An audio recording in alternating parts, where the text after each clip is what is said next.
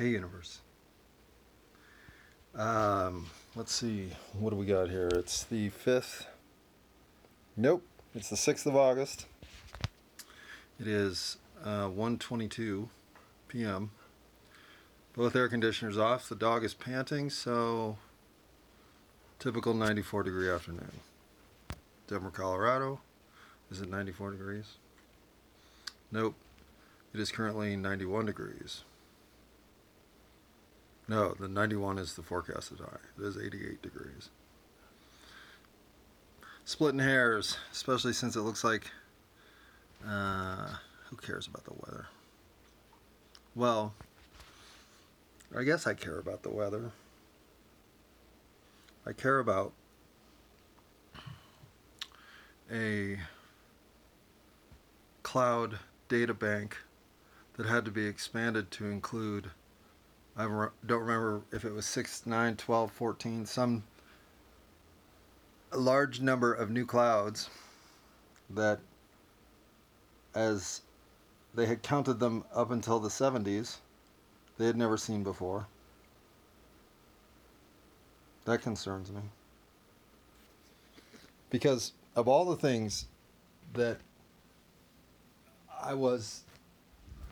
Oh, fairly convinced I had figured out what 30 years future time was going to look like regarding, say, clouds. Well, after 15 or so years on this planet, you start to feel like you've seen most of what nature's going to throw at you in terms of cloud variety.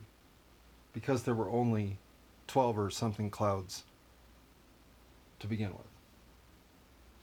And the one or two maybe that formed over the ocean that you'd never seen, well, you trusted your book to tell you that that cloud had been not only categorized, it had been witnessed enough, tested enough, and identified in enough circumstances to make the cut as one of 12 cloud varieties or whatever it was.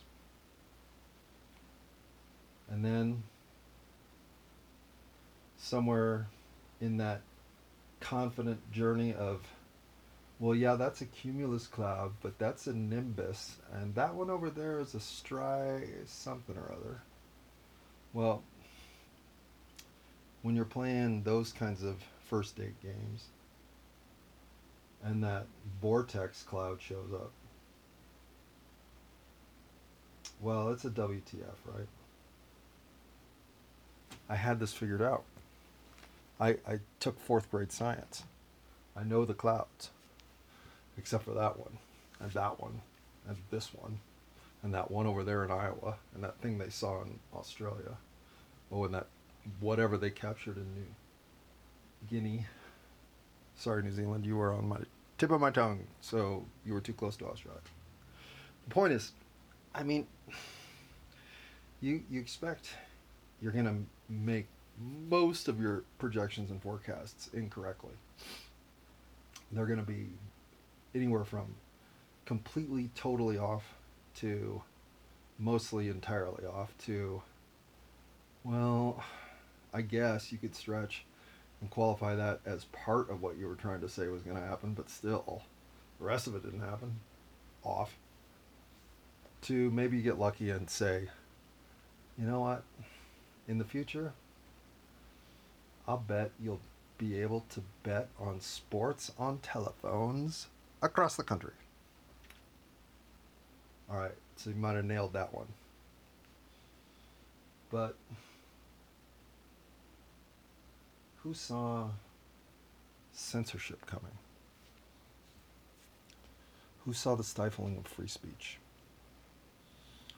Who saw the destruction of the value inherent in ferreting out truth. What what I don't what I don't understand in most of these disconnects that now occurred, I don't understand how we can think we can overcome the nature of the universe and its ability to produce that which is a leveling playing field for the truth to make its way through. As a recovering liar, there is nothing I know better than how hard it is to pile lie on top of lie without it coming down. And I know that we have stacked so many lies into the system at this point that the truth doesn't even exist, which is fine. But it just needs to, and no, it's not fine. What I what I mean is, I'm not here to piece out this industry or that um, advisory board or that that hmm, um, certification authority slash administrative overseeing agency of record and impenetrability. Nobody bribes the FBI. I mean, everybody bribes the FBI, but nobody bribes the ATF. Well, I mean, everybody in the ATF's compromised, but nobody compromises or bribes the Department of Homeland Security. Well, I mean, unless you count the CIA, because they have tabs on everybody. But then, well, all these turf wars about who's protecting who, who's who's going to be where when the shit hits the fan, who who's going to be teaming up and who can be counted on and who will be loyal and who will be vulnerable and when the shit hits the fan, when the shit hits the fan, right? When the shit hits the fan. Well, we're all going to be vulnerable because we keep living in this fractured state of disillusionment that has us all humming in a vibration that's not cooperative. I don't know that it's disharmonic like it used to be, but I only think that's because the noise has muffled. There's less activity. So either people are up and leaving, or they're checking out somehow into a different circumstance to avoid what's coming. Doesn't matter which. But the fractured nature of where we are, it's engineered. It's being constructed against us. I believe this.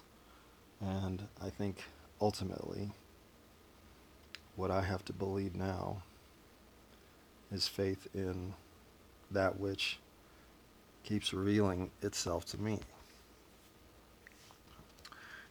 How can the Bible be the most accurate predictor of circumstances five years or five decades into my life? How can the Bible win?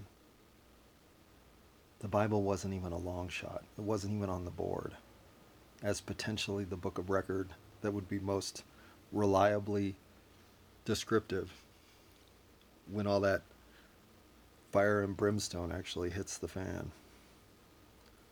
I mean, for God's sake, the coming of the four horsemen of the apocalypse. There's another wonderful Mandela effect. But you can't argue that famine and war and pestilence is that the one that changed? But if we're not sitting in the middle of what looks like the biblical prophecy of doom and gloom up is down the truth will be the only weapon we have of crumbling. That which we have built and left vulnerable to destroying us all. I don't know what's going on. I don't know why this is where things ended up. I don't know how I could have been so wrong about everything. But I know now that I'm being pulled into a group. I'm being shown other hmm, connections to people who I can tell from even five minutes of interaction have been set up for this journey just like have I. And according to the Bible, there's 144,000 of us. And all of this is weird because I, I don't I don't have a choice anymore but to think it has validity. That there is clearly a resonance of the soul in play for all of us as we act out this final push to human civilization destiny realized. However, it's going to play its hand for all of us to experience that which finally brings us together. It feels as if the preparation for this journey hasn't been this lifetime, but has been every other lifetime until this moment right now. I keep having memories not from what I've done here, but from dreams or flashes from different musical or even geographical locations that are that just keep coming back particularly falls in the Washington State, Oregon area, a particular view on top of a ski area here in Colorado. Just, I keep flashing into these places where I have distinct connective memories to the environment around me. And like color and, and sound coming simultaneously, as if I'm being pulled into a, a, a movie theater quickly while I'm trying to walk to one further down the hall. Somebody just yanks me in and has me look at this real quick. Look here. Psh, see ya. And it's it's it's one of many ways in which I'm experiencing new I don't know if thought's the right word. New ways to listen to the universe, I guess. I'm not I'm not comfortable with the way I'm describing any of this because it's too it's it's it's not grounded enough in analysis and concrete tangible production to feel I can safely plant my foundation right here, knowing I'm right. But I know I'm right. I know we have souls. I know I've lived thousands of lives. I know I've been through all kinds of torture and pain on this planet. I know I've been on other planets where none of that exists. I know I chose to come here. I know I chose to get to this point free of all karmic burden, dead even with the universe karmically. For what I don't know. But I know there's several of us lining up. I see others out there. I recognize their emergence. And that gives me some sense of comfort in what is an otherwise very disjointed reality of I mean, how's the fucking Bible right? It's not. How'd we get an America embracing censorship? In fact, demanding it? How'd we get uh, media and press so compromised that news is nothing more than brainwashing? How did I turn into somebody who doesn't give a shit about sports? How did I become somebody who couldn't care less if I ever turn on another television? How did I become somebody who can't lie, who demands truth, who lives for the simple connection it is to help other people, and finds purpose in my day in as little an action as saying, Yeah, I can help. How can I help? I learned so many ways that I had been told do it this way and it'll all work out. Nope. But I I was I was I wonder what warrior spelled backwards. That's a tough one to say backwards because you got that I O R Roy. Uh, so if you're just gonna do a Roy Ra, a warrior back, yeah, maybe upside down. Those all seem like they might work that way. Some whatever. Point is, I wasn't built to believe in myself, and so messaging to me that said, "Hey, you're not worth it. Hey, you don't deserve this. Hey, yeah, this isn't something you're even good enough to play the game. In fact, we're embarrassingly going to sign you up for the debate club and leave you in the academic world where the cocoon is practically impenetrable.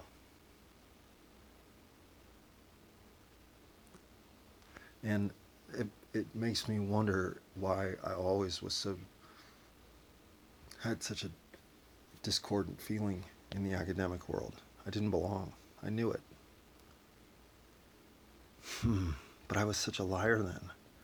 I could have appreciated the whole scheme, I believe, if it had been shown to me at that point. Maybe. I always want to believe I'm more Machiavellian than I think I am. Certainly now I have no stomach for any of that. But at the time, I could weave a lie into a thread, into a silk blanket of, I'm not even the person you think I am. I did it with enough people to know that I was, by default, a coward, afraid of standing up for what I really thought, willing to roll over and acquiesce to whatever would make me look favorable rather than being something that meant anything. Well, I know this doesn't make sense to anybody, and I don't even really know what I'm talking about. But when I get to this point in life and think,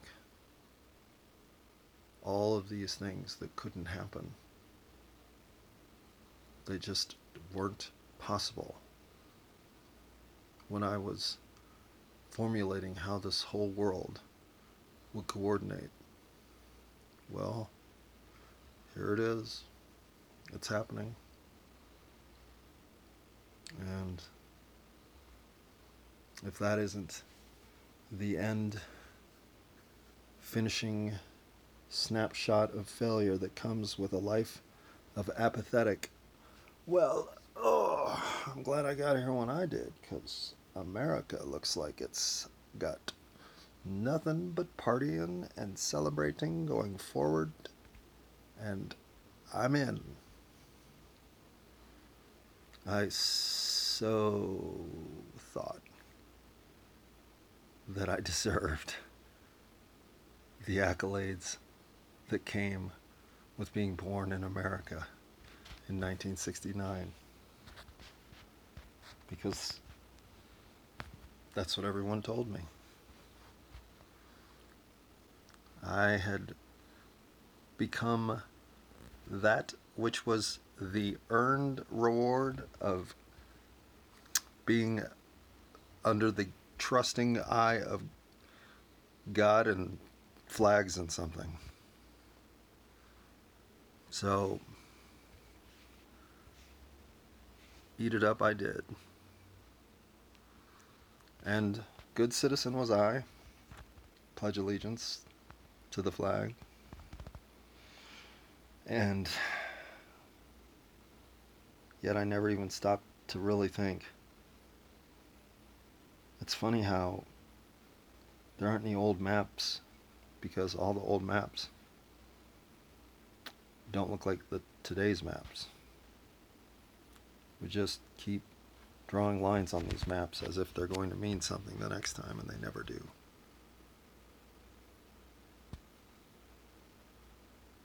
I never stopped to think. And what about the fact that I get to sit here reading books in a cozy lunchroom cafeteria eating hot food on a February day while I go home and watch cartoons in a safe cocoon of white male American privilege. And then comes that commercial with Suzanne Somers. Is that her it was? Suzanne? I don't know. One of the Suzannes. And uh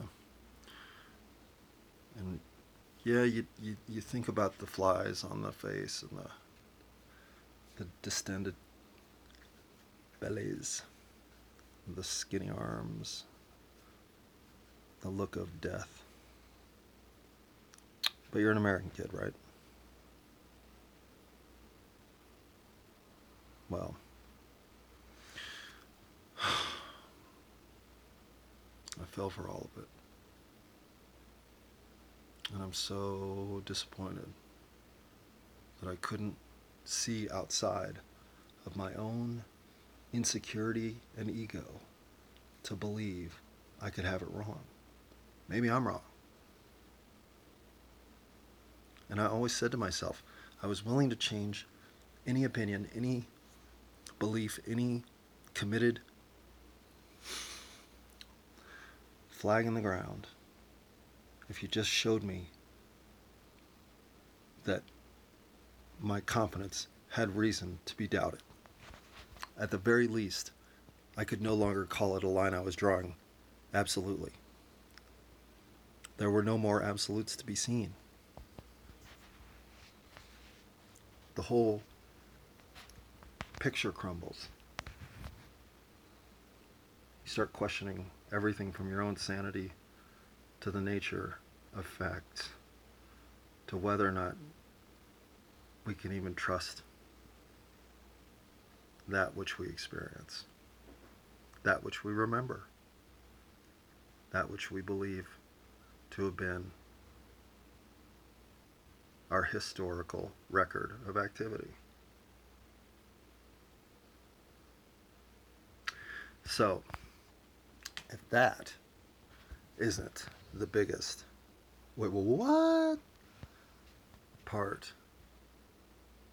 of what you could have told me at 17 was going to be true at 53 for me to say, nah, just kick me in the nuts. If that's all going to happen, just kick me in the nuts, kick me in the nuts, kick me in the nuts.